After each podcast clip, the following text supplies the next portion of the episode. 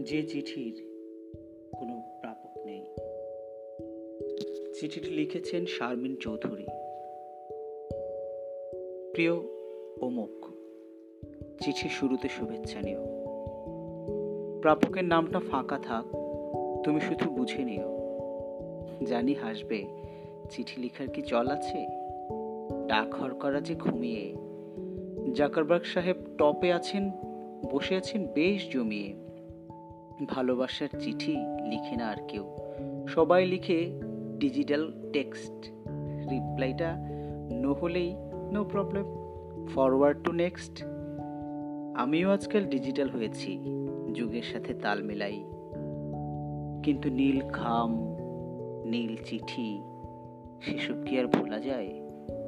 মনে পড়ে রঙিন সব চিঠির প্যাড বইয়ের ভাঁজে চিরকুট জানালার ফাঁকে চিঠি খুঁজে দিয়ে নিমিষেই হাওয়ায় এক ছোট। স্মৃতিগুলো আজও আনকোরা আছে। জমেছে শুধু সময়ের ধুলো। হারিয়ে গেছে সোনার খাঁচা, নানা রঙের দিনগুলো। জানি আমার চিঠিখানিও কবু তোমার পড়া হবে না। তুমি কি সেই আগের ঠিকানায় আছো? নতুন ঠিকানা যে নেই জানা।